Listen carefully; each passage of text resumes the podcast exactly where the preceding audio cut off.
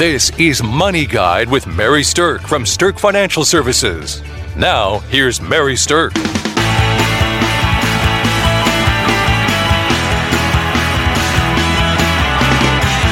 Welcome to Money Guide with Mary Sterk, and today we're talking about when you come down to the home stretch seven key strategies during the decade before you retire.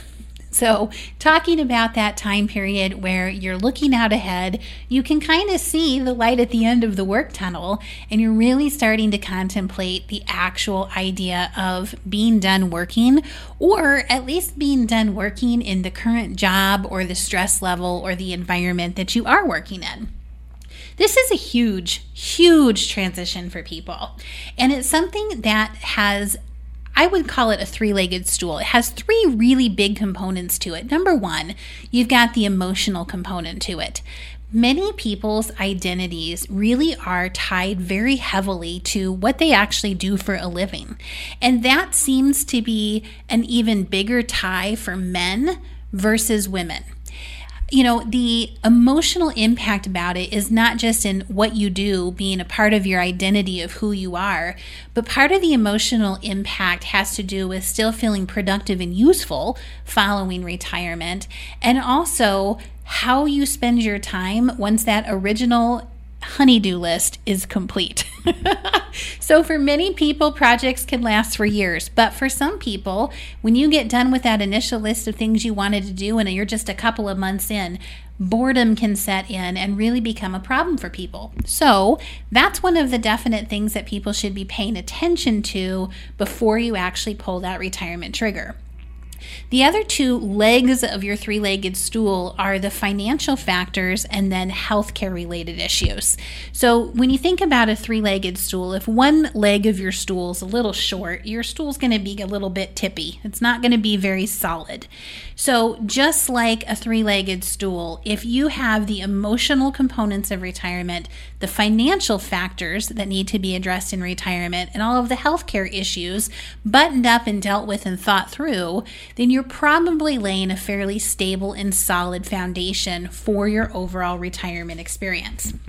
But today, when you're thinking about coming down that home stretch, when you're actually approaching the retirement day, there definitely are strategies that can help that retirement transition be easier and help you be more prepared.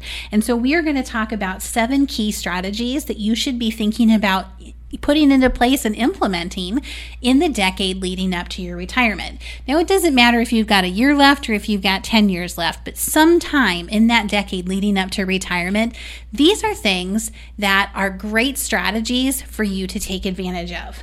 So, number one, save as much as possible. Most people don't go into retirement thinking, gosh darn it, I saved too much. In fact, I don't think I've ever had somebody walk into my office and complain about how much they had saved over the years. So, when, the reason I'm saying that this is a big push in the decade before you retire is because this is the last stretch of working years where you're likely to be able to actually save a fairly significant chunk of money. A lot of times for people, that decade before retirement is one where they have less expenses than they had earlier on. For many people, they have debts that have been paid off. For many more people, they have children who are no longer draining their bank accounts. Those kids are expensive, gosh darn it. And usually in the decade before retirement, a lot of people have, you know, kids done with college, kids off of their payroll, things like that. So it's something that uh, you can frequently redirect things that you used to spend money on to the actual saving for retirement. So saving as much as possible is a focus that I would highly recommend that you be paying attention to during that decade leading up to retirement. Now, right along with that is number two, strategy number two is paying down your debt.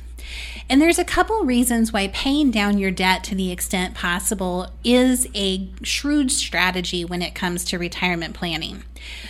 When you are in retirement and your cash flow is coming in, you're going to have cash flow potentially coming in from multiple sources. Maybe you'll have Social Security, maybe you'll have a pension, maybe you'll have to take money out of your investments. Everybody's situation is unique and different. However, one thing is certain we all are going to have expenses associated with living our lives during that retirement phase. And so, if you don't have as many expenses, then your cash flow doesn't have to be as high, and therefore your pool of assets that you've saved has the potential to last longer. So you're just setting yourself up for a better overall cash flow situation if you don't have significant levels of debt as you enter retirement. So, a lot of people strive to have their mortgage paid off by the time they enter retirement, or they want to get that car payment, the last car payment made, or get those credit cards paid down. It makes a world of difference when you don't have high revolving debt or high mortgage balances when you actually enter into that retirement time frame. Now, is it a deal killer? It maybe isn't because it totally depends on the amount of assets that you have. If you feel you can comfortably cash flow that debt, then by all means, you don't have to pay it down. But it does need to be a consideration when you're thinking about how you're going to set up your income streams during retirement. Okay, strategy number three during that home stretch, during that decade leading up to retirement, is to establish a bucket plan. And if you listened to me before, you've probably heard me talk about this bucket plan. And the bucket plan is the concept that your money, your assets, should be lined up and allocated in a way that is depending on when you're going to use the money and what you're going to need it for.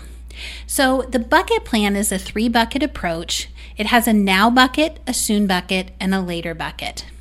The now bucket is designed to have your money be safe and liquid. And when I say safe, I literally mean money in the bank subject to FDIC limitations. Liquid means that you don't have any penalty when you want to go take that money out. You don't have any time frame that you have to leave it there or surrender penalty if you're going to take it out. So the now bucket money is money designed to be spent potentially in the next 12 months. So what we usually put in here is uh, cash flow that you might need for the next year. We also aggregate money in here for your emergency funds, so enough for you to feel comfortable with. And then lastly, money in your now bucket is designed to pay for things that are known expenses like a wedding or a new car or a big trip, something like that. So those are the big things that you want to allocate money for in your now bucket. Now I said it's time frame in which you're going to use it, which is the next 12 months, and what you're going to use it for. Income, emergency money, planned expenses. The second bucket is the soon bucket. And the soon bucket is designed for using your money in the next 10 years. It's the first phase of your retirement. And the money in the soon bucket is designed to pursue growth, but it's designed to pursue conservative growth. You want the money in the soon bucket not to be subject to major market risk and major fluctuation because the soon bucket is the money you're going to use sooner rather than later. And so having that soon bucket set up is something that is allows you to help preserve your retirement assets because you're not putting them at great exposure to market risk. Again, time frame is the next 10 years. So we've talked about the now and the soon bucket, and then that leads us to the third bucket, which is the later bucket. The later bucket is designed to not be utilized until at least 10 years from now or more. So it's considered more of a longer term money. It's intended to be something that pursues growth and can be maybe pursuing more moderate or aggressive growth. The later bucket money is going to be subject to market fluctuation, and that's okay because if we have market fluctuation downwards, and you don't need to go get the money and utilize that in your later bucket for more than 10 years, then hopefully it has time to recover before you actually have to tap into it. So, that later bucket is typically utilized again for money that's going to be spent more than 10 years from now It's also where we tend to allocate money for things like long term care expenses, so future big healthcare issues. And then lastly, this is where we handle things like legacy planning. So whether it's for your surviving spouse or for your children or dependents or causes that are important to you, the money that is probably never going to get spent during your lifetime is something that we would have sitting in a later bucket. Now, the now, the soon, and the later bucket can be a very strong asset allocation strategy for you because it aligns your money with what you want to use it for and when you want to use it. And there are different investment vehicles that are appropriate inside each one of those buckets. It's not a one size fits all type of approach. And what's great about it is that our advisors here at Sterk Financial can help visit with you and determine where are your assets now currently and what should your bucket strategy actually look like. So I encourage you all to reach out and talk to one of our advisors here at Sterk Financial to get your bucket plan set up. That is something that professional help is recommended to do, and that is what we spend a lot of time working with clients on. Okay, so our first three strategies that we talked about during the decade before you retire are save as much as possible, pay down debt, and set up a bucket plan. Congratulations to Mary Sterk and the team at Sterk Financial for earning a spot on two Forbes lists Forbes Best in State Wealth Advisors and Forbes Top Women in Wealth for five years running. Welcome back to Money Guide with Mary Sterk, where we're talking about seven key strategies to implement during the decade before you retire. What I like to call the home stretch, leading down to that freedom of time and money that you've been probably dreaming about for years. Okay, so we talked about saving, getting rid of debt, and setting up a bucket plan. The final four strategies to consider during your retirement or the decade leading up to your retirement are these.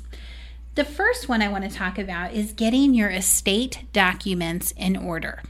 So, there is at minimum a three pack of documents that we highly recommend that people have in place before they retire or now. I, I can't think of any reason why any able bodied adult wouldn't want to have these three documents in place at any given time. But for sure, Getting your ducks in a row with them before you retire is a great strategy. The three documents are a will, a durable power of attorney, sometimes also called a financial power of attorney, and a healthcare power of attorney. Now, the will is the document that's going to say who gets your stuff when you pass away. That most people understand that. What most people don't understand is if you die without a will, that is called dying intestate. And intestate means that the state that you live in is going to decide who gets your stuff. Now, I don't know about you, but I didn't work this hard and this long to save a bunch of assets up and not have any choice in who gets them when I'm gone. I want to have my say, and I'm presuming that you want to have your say too. So, I highly recommend that you meet with an attorney and get a will put into place. Now, along with that, the durable financial the durable or financial power of attorney is called a standby document. It doesn't actually do anything until you are incompetent or unable to handle your own affairs. This is something that gives someone the ability to handle financial transactions for you. They might be able to sign checks, they might be able to deposit or withdraw money for you, they might be able to change your address or things like that. And if you become incompetent, whether it's from an illness or a disability, it can be an expensive process for the court to appoint somebody to do these things for you. Now, here's the thing we're in the middle of a pandemic. And whether you are terribly scared of being affected by COVID 19 or not, the reality is it is incapacitating a high number of people right now. So, having these powers of attorneys on file is even more important now than it has ever been before. The third document is that healthcare power of attorney. And now some people get a living will, which basically kind of says pull the plug, don't pull the plug. But the healthcare power of attorney uh, is more broad than that. And the healthcare power of attorney is something that is going to give someone the right to make healthcare decisions for you according to your wishes, but their discretion, if you're not able to do it yourself. So, especially since this current crisis in the world is a healthcare related one, again, this document is more important now than it ever has been before. So, strategy number four in the decade before you retire is get your estate documents in a row. That should be a will, a financial power of attorney, and a healthcare power of attorney at minimum. Some people will need more documents, but at minimum, that's what you should have lined up. All right, strategy number five is you're going to want to pick a time to start your Social Security. Now, Social Security has over 500 different ways that a married couple can choose strategically to actually trigger their Social Security. so, for sure, there's no one size fits all. In fact, that's a heck of a lot of ways. It can be a very confusing system. So, the best thing that you can do for yourself is to familiarize yourself with the system. Now, we used to get information once a year that told us what our Social Security was going to be. And then to save postage and save money, the Social Security system stopped sending them out to everyone annually. And now you get them periodically, and once you get to a certain age, you will get them annually again. But here's the deal just because you don't get them in the mail doesn't mean you can't get the information. So if you go out to the website ssa.gov, then you will be able to access your Social Security records. You've got to put in some information to make sure that there's no fraud happening or identity theft happening, and then you can see what your projected Social Security is likely to be.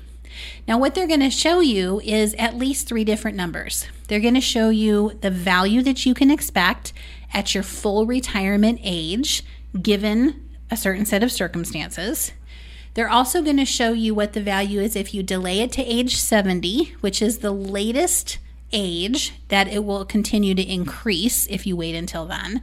And they'll also show you what the value will be if you take it as early as you can, which is age 62. So you'll see three numbers on there, and it'll help you start to formulate a decision about when might be the best time to take it. Now, one of the things that sometimes trips people up about Social Security is if you have not reached your full retirement age yet, which is between the ages of 66 and 67 for most people, if you haven't reached that age, then you can't take your Social Security early if you're making over a certain amount.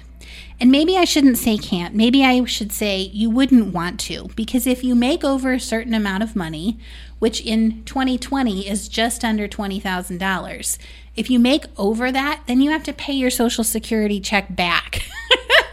what a horrible check to have to write. Nobody wants to do that. So that's why I'm saying if you're going to be working and making a significant amount of money, you probably aren't going to trigger that Social Security early. But strategy number five is pick a time to start your Social Security. So do your research and begin to get your ducks in a row about when is going to be the best time for you to start that actual Social Security payment. Strategy number six learn about your retirement health care options. Now, this is a biggie, and it really has three different parts. For most people who are retiring, you have to figure out what is going to be your health care uh, plan before you're eligible for Medicare. Then you have to figure out how Medicare works and what you're going to do with Medicare decisions. And lastly, you have to pay attention to long term care related potential chronic illness expenses. So, three things. Now, if you're retiring early and you're retiring before the age of 65, which is when Medicare starts, you have to have some type of private health care. And again, I shouldn't say you have to, but gosh darn it, I think you're going to want to because you don't want to leave yourself exposed to major medical bills wiping out your retirement savings. Now, if you're with a group employer, you're going to potentially be eligible for something called COBRA, and COBRA will allow you to extend your group health care for up to 18 months. You have to pay the full cost of it and you pay it directly to the insurance company, but it would extend your coverage. So if you retired when you're 63 and a half and took COBRA until you're 65, then that's going to fill the gap until Medicare can start at 65. Now, some employers, though, don't qualify for COBRA. Some qualify for something called state continuation, and state continuation only lasts for nine months. So make sure you understand what your options are in terms of how long the coverage can last if you're going to retire early and coming off a group plan. If you are not able to fill your gap with COBRA or state continuation, then you're likely going to need to get some individual health care. And different programs are all over the board. Depends on where you live, depends on the state that you're in, depends on what your needs are. But what we recommend for people is if you're going to retire early, that you plan to budget at least $1,000 a month per person for healthcare premiums leading up until the Medicare age. Then you're going to move into that Medicare time frame, starting at 65. And you have to learn the Medicare system, which is no picnic. There is moving parts in Medicare. You've got Part A, you've got Part B, you've got Part D, which is the drug coverage. You've got penalties that can last for a lifetime if you don't trigger things at the right time. You also have Medicare supplements and Medicare Advantage plans. So there are so many moving parts in the Medicare system that I highly recommend you actually sit down with someone who understands the Medicare landscape and can explain it to you so you can begin to make the best choices for yourself.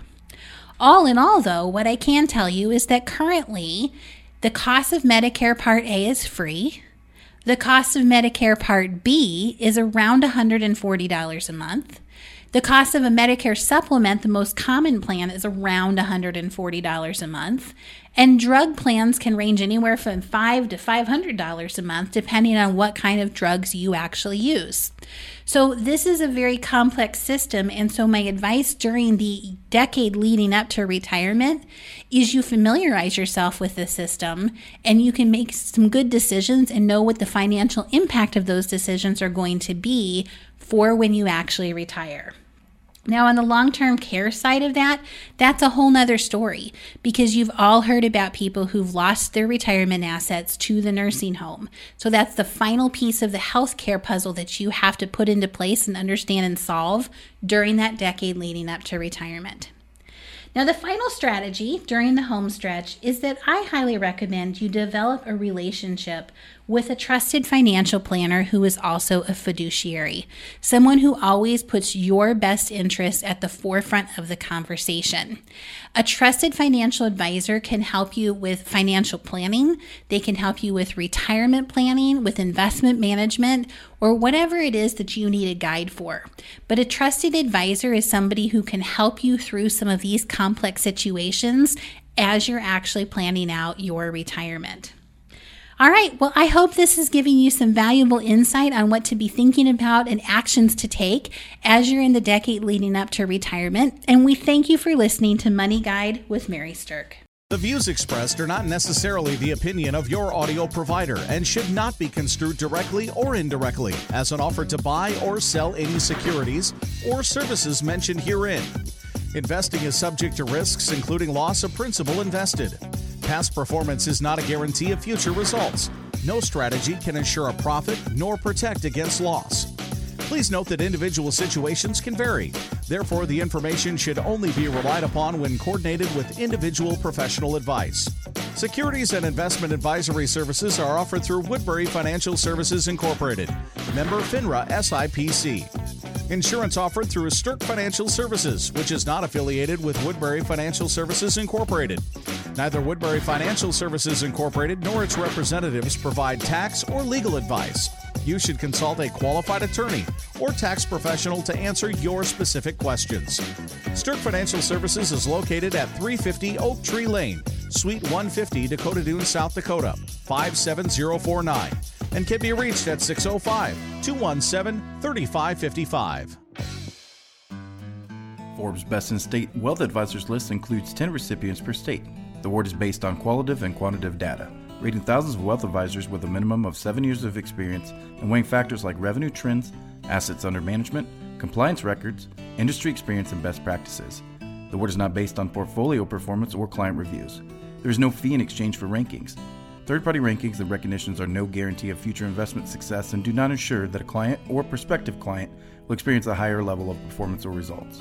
These ratings should not be construed as an endorsement of the advisor by any client nor are they representative of any one client's evaluation.